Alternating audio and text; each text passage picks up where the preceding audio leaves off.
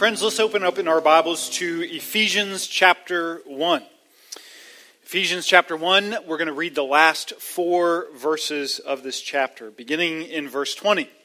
You guys remember that last week Paul prayed that the church would have her inner eyes opened so that she could see the immeasurable power that is ours in Christ. And then he continues that theme in verse 20 that he worked in Christ when he raised him from the dead and seated him at his right hand in the heavenly places, far above all rule and authority and power and dominion, and above every name that is named, not only in this age, but also in the age to come. And he put all things under his feet and gave him as a head over all things to the church, which is his body, the fullness of him who fills all in all. Let's pray together. Heavenly Father, you fill your Son Jesus. Your Son Jesus fills the church. We're joined to him, united to him, hidden in him, raised in him to this new life in this age and in the age to come. We praise you for that in Jesus' name. Amen.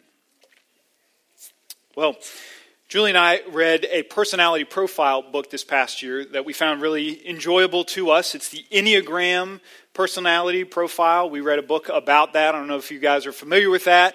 Um, I guess Myers Briggs is kind of falling out of style, out of vogue, and the Enneagram is in. And so some of you guys have heard it, used it, done your devotions with it. it it's a great little book. We had a group of friends over the other night, and we were trying to convince everybody to read the book that we had read and to find their number so that we could talk about their number.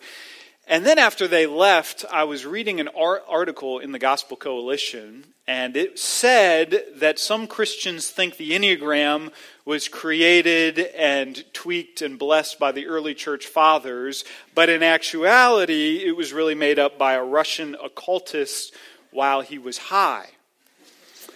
So now I'm confused on the official pastor's position on the Enneagram. I don't know if that's true or not, but regardless, it's still really fun to read and probably really fun to read if you're high.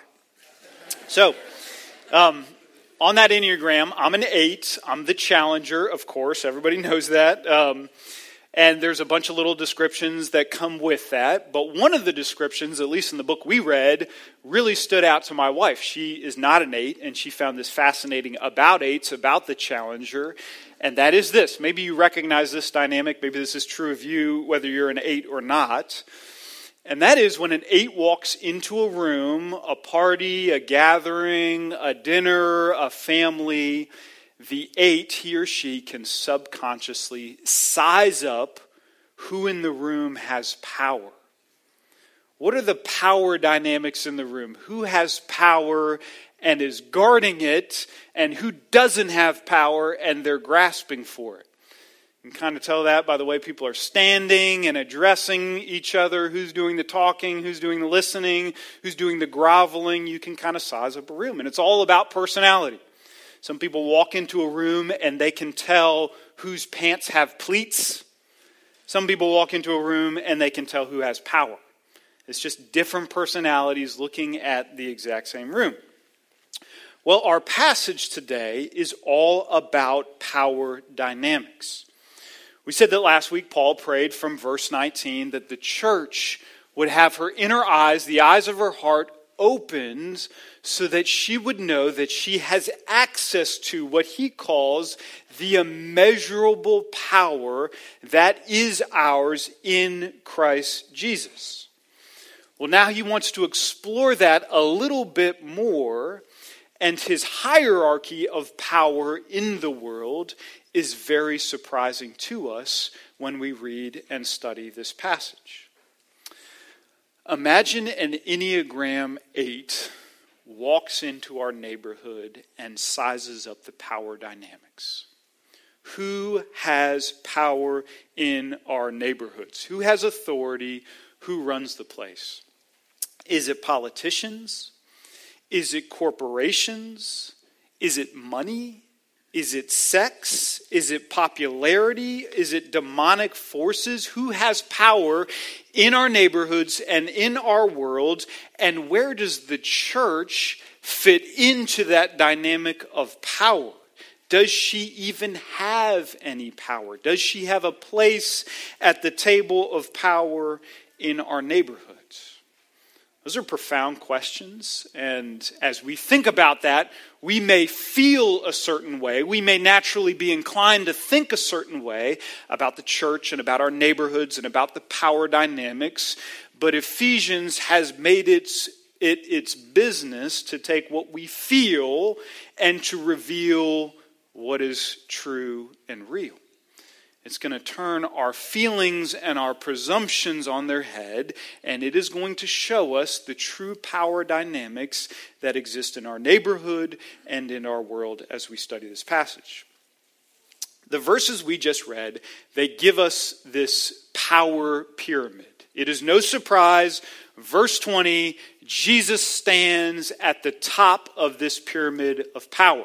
The Bible says that Jesus came, lived a perfect life, died on the cross for our sins, rose again. But that did not end his story of salvation for the church. We kind of think he did this and he founded a religion, and then he lives on in the hearts and the minds of believers today, as 20th uh, century liberal theologians are fond of hearing themselves say. But the Bible says his resurrection closed one chapter and opened a new chapter because Jesus here and now stands over all the earth as preeminent. He's at the top of this pyramid. Well, number three at the bottom, verse 21 you've got powers and authorities. They're at the bottom. Jesus is at the top, they are at the bottom. And Paul could have said, look, everything else is at the bottom, but he doesn't. He doesn't want anybody to misunderstand or misinterpret. And so he lays this out for us in verse 21, saying, all rule and authority and power and dominion and above every name that is named, not only in this age, but also in the age to come he wants to be crystal clear. We are talking about everybody, every force, everything is subservient to, is below the person and the work of Jesus. Jesus at the top, everything else at the bottom. And that would be the way that things are, except verse 22 that Jesus elevates the church. Once Jesus put all things under his feet, he elevates the church, which he calls his body, and he places the church over all these other powers. So all of a sudden, you have this very simple but very profound pyramid in front of us. You've got Jesus at the top, and then he has elevated us, the church, below him. And then below that, you have every power, every authority, every name, both in this age and in the age to come. That's the pyramid according to Ephesians chapter 1. Now, when you think about those three layers of power, it should, if you had enough time, make you think about Genesis chapter 1 and the power pyramid that you actually find in the first couple of chapters of our Bible. In Genesis chapter 1, God creates the earth, He creates everything, the universe below Him, and then He places Adam and Eve over all creation, under Himself, over all creation, commands them to fill the earth and subdue it and have dominion over it. In fact, Psalm 8, it celebrates this arrangement. It's amazed that God would bring humanity out of his creation and lift us over his creation. And we read in Psalm 8 6, You have given him, humanity, dominion over the works of your hands, and you have put all things under his feet. You've got this same pyramid in Genesis 1. When Adam and Eve rebelled against God, this power pyramid, this structure was fractured. It wasn't broken, it wasn't done away with. It's still basically God and humanity and creation below us, but it's fractured because each member of this pyramid is now distanced and frustrated in its relationship with the other man with God above him, and man with creation below him. Ephesians 1 is a repairing and restoring of Genesis chapter 1 with a twist. In Genesis, you have God, you have humanity, and you have creation. And then in Ephesians chapter 1, you have Jesus, and you have the new Adam. Romans calls Jesus the new Adam, Jesus calls the church his body. Jesus, the new Adam, and all creation below him. Although the emphasis now is not on the entire physical world only, but even also over the spiritual dynamics that exist in this world. You have a restoring and repairing of the original pyramid that came to us in Genesis chapter 1. Jesus, the church, and absolutely everything else that could possibly be named. That's one of those wild, beautiful thoughts that the Bible just kind of drops on us in four verses that is so overwhelming. It's hard to kind of put hands and feet on it. It's like, that's, that's awesome to hear, and I want to leave and keep this pyramid in my mind, but what could it possibly mean that I now, under Jesus' jurisdiction, have authority and power over the entire created universe. What does that mean for the church? And so I want to make this really practical and I want to spend some time in application.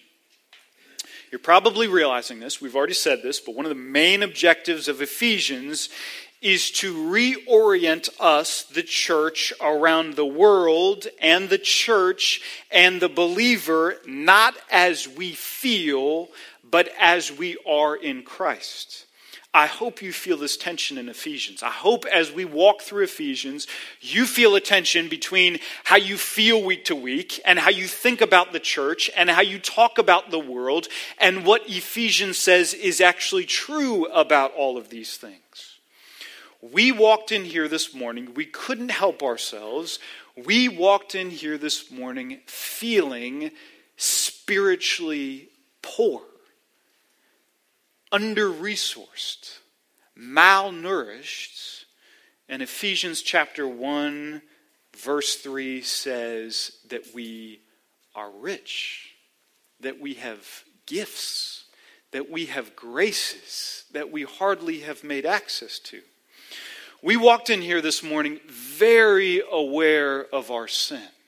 And the more we think about it, and the more we dwell on it, and the more we succumb to the same things again and again and again, we come to this place feeling very gross and very disappointed with ourselves. And then we read in verse 4 that as far as God is concerned, we are holy and blameless and pristine before Him. We came into this space feeling absolutely powerless. I mean, lacking power to affect true, real, abiding change in ourselves and in our families and in our neighborhoods. And then God tells us in Ephesians chapter 1 verse 19 that we have the exact same power that God used to raise Christ from the dead. I hope you feel this tension in Ephesians between how you felt this week and what Ephesians says is true of you. When I was a kid, there was a very popular ad on television about drugs that maybe many of you remember this from the 90s. And basically, in these ads, they would do something like hold up this pristine egg and say, This is your brain. And then they would crack the egg and put it in the frying pan. And then they would say, This is your brain on drugs, right? And it was, you know, wildly convincing and um, and then they stopped running those ads. I guess they gave up on millennials. Um, but if you saw those ads in the 90s, then you know what I'm talking about. Um, Ephesians offers the reverse of that ad in this chapter. Instead of going from the greater to the lesser, you kind of, in this commercial of Ephesians, peer over the frying pan at the cracked egg sizzling and burning in the pan And Paul, through the Holy Spirit, is telling us this is what you naturally think about the church. This is your knee jerk reaction. This is how you describe the church. This is how you think about the church. This is how you think about your role in the church. And then the camera pans to the pristine egg, and Ephesians says, But I tell you, this is true of the church. This is how the church feels, but this is what is real about the church. We may feel powerless. We may despair that the church can stop being hypocritical and start being helpful. But God says that He has lifted us as a body, as the church, local and global, above all demonic power and authority. And we know he wants to talk about power and authority because in the very next chapter, when he talks about our salvation, he says, You once walked according to the course of this world. You were once under the prince of the power of the air, but now Christ has saved you and he has lifted you as believers into the heavenly places. You, church, have power. I want us to think about that as we approach a brand new school year. As we approach the ministries that we stood and we said that we represented this year, as we think about our family and our goals for our family, I want us to consider what Paul is saying, not to us as individuals, and not even to us as families, but as he addresses us in Ephesians chapter 1, what does this mean for us as the church. Columbia Presbyterian Church, we are but a drop, the small c church in what God is doing for all time in the big C global church. But I say to you, as a body, we have been lifted from sin and slavery to power and royalty as the church, we do not ultimately answer to politicians or corporations or money or sex or popularity or the devil. They may feel like they are the hunters and we, the church, are the hunted, but that's the old pyramid of power. That's the pre Christ pyramid of power. We stand today as the church in the recapitulated creation power pyramid with Christ above, who has lifted the church and seated us with him in the heavenly places. In layman's terms, you are not the hunted church, you are the hunters. You are the church triumphant, the aggressors in this dynamic. You've been given, church, spiritual armor. You've been given spiritual weapons. Your feet have been fitted with the gospel of peace and the readiness to share it. You have these tools and these weapons. You have this power pulsing through your ecclesiastical veins, which is the same power that God used to raise Christ from the dead. And as such, when we fan out into the ministries that God has called us to, our high schools, our college campuses, the medical school, school, our workplaces, our family breakfast tables, our neighborhoods. We have the very gates of hell barred, locked, guarded, but they will not prevail because the devil has been born on the wrong end of this power pyramid. Church, you are empowered. And this is not the sum of the gifts and the personalities and the resources that are in this room. It is all and only because of God's ironclad will that he will snap the universe to attention in worship, whether that happens today in salvation or tomorrow in judgment, so that in everything Christ might be preeminent. Let's pray together. That you might be preeminent and that you will be preeminent. Lord, open our eyes. Open the eyes of our hearts from a meek and a passive and an overwhelmed church to a church that has been given power and authority in heavenly places, to pronounce the forgiveness of sins, to release the captive from their slavery to the course of this world, to announce the good news of the gospel of peace. Would you ready us and empower us to do this in Jesus' name? Amen.